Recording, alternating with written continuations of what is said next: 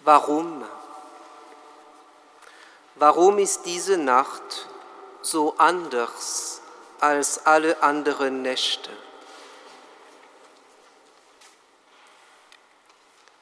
Diese Frage steht traditionell das jüngste Kind dem Vater zu Beginn des Sedermahles, das zum Pessachfest an den Auszug des Volkes Israel aus Ägypten erinnern soll. Warum ist diese Nacht so anders als alle anderen Nächte? In diesem Jahr feiern Juden und Christen gleichzeitig Pessach und Ostern. Eine Gelegenheit, auch uns Christen zu fragen, warum ist diese Nacht so anders als alle anderen Nächte? Weil Christus auferstanden ist. So eine Nacht, wo ein Mann aufersteht, gab es nur einmal in der Geschichte der Menschheit. Und diese Auferstehung feiern wir. Nicht mehr den Auszug aus Ägypten durch das Rote Meer, sondern den Auszug Jesu aus dem Grab, aus dem Tod, und zwar für immer. Warum? Wieso? Eine Frage, die Kinder den Eltern immer wieder stellen, wenn sie etwas Unbekanntes sehen oder erleben. Sie denken ja, dass Erwachsene immer Antworten auf alles haben, dass Erwachsene alle Warum mit einem Weil antworten können. Warum ist das Gras grün? Warum gibt es Eier an Ostern im Garten? Wie sind die da gekommen? Legen jetzt auch Hase Eier? Warum? Jesus, Jesus stellte auch so eine Frage an seinem Vater und zwar am Kreuz. Mein Gott, mein Gott, warum hast du mich verlassen? Wir wissen ja, dass diese Frage den Anfang des Psalm 22 ist. Aber solche Fragen steht der Psalmist sehr oft. Herr, Warum bleibst du so fern? Warum verbirgst du dich in Zeiten der Not? Warum hast du mich vergessen? Warum muss ich trauernd umhergehen, von meinem Feind bedrängt?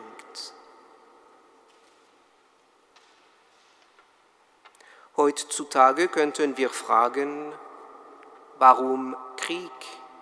Warum Krankheit? Warum Schmerzen?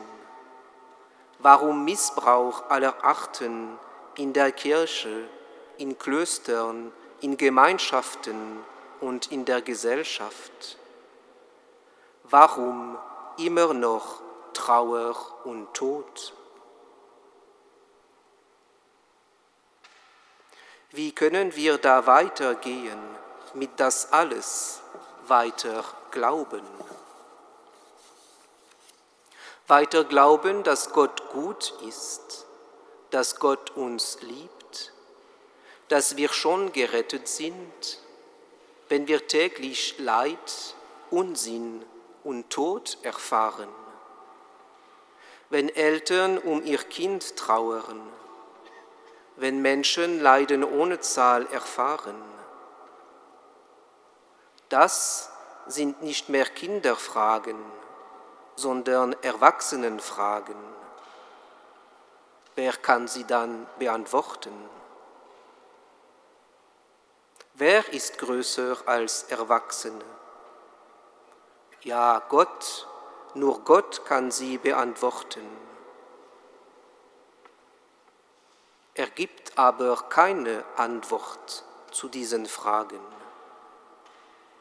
Genauer gesagt, gibt er keine Antwort zum Warum. Warum Leid? Warum Tod?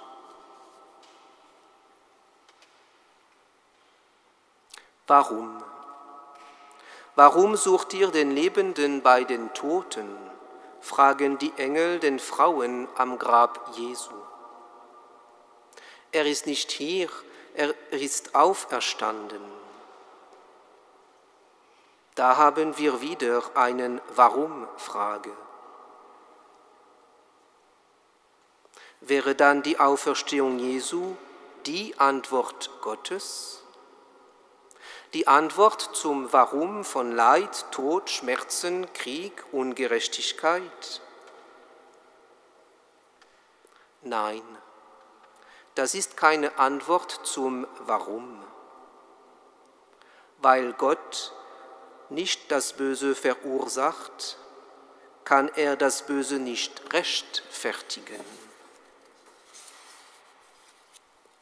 Die Auferstehung Jesu alleine ist keine Antwort. Aber die Menschwerdung Jesu, das Leben Jesu, das Leiden Jesu, die Auferstehung und die Himmelfahrt Jesu, das alles zusammen, das ist die Antwort Gottes auf unsere Frage. Was machst du, Gott, wenn ich in Not bin? Wo bist du, wenn Nacht mich umhüllt? Was antwortest du zu meinem Schreien? Diese Antwort lautet, das alles kenne ich jetzt. Das alles habe ich auch erlebt. Ich bin bei dir in der Not. Ich bin mit dir in deinem Schmerzen.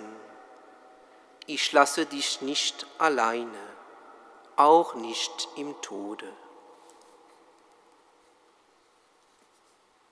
Kennen Sie, Schwestern und Brüder, die Geschichte der Fußspuren im Sand von Margaret Fischbach Powers? Sie schrieb, eines Nachts hatte ich einen Traum. Ich ging am Meer entlang mit meinem Herrn. Vor dem dunklen Nachthimmel erstrahlten streift Lichtsterne gleich. Bilder aus meinem Leben. Und jedes Mal sah ich zwei Fußspuren im Sand, meine eigenen und die meines Herrn. Als das letzte Bild an meinen Augen vorübergezogen war, blickte ich zurück. Ich erschrak, als ich entdeckte, dass an vielen Stellen meines Lebenweges nur eine Spur zu sehen war. Und das waren gerade die schwersten Zeiten meines Lebens. Besorgt fragte ich den Herrn, Herr, als ich anfing, dir nachzufolgen, Du hast, mich, du hast mir versprochen, auf allen Wegen bei mir zu sein. Aber jetzt entdecke ich, dass in den schwersten Zeiten meines Lebens nur eine Spur im Sand zu sehen ist. Warum? Warum hast du mich allein gelassen, als ich dich am meisten brauchte? Da antwortete er, mein liebes Kind, ich liebe dich, ich werde dich nie allein lassen. Ist erst recht nicht in Nöten und Schwierigkeiten. Dort, wo du nur eine Spur gesehen hast, da habe ich dich getragen.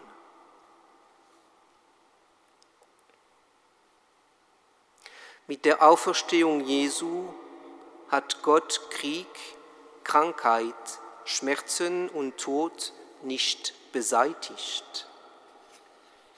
Mit dem ganzen Leben und dem Tod Jesu sagt uns Gott, ich lasse dich nicht alleine. Wir müssen aber bekennen, das ist jedoch selten zu spüren. Das glauben wir. Und Glauben heißt weder sehen noch spüren.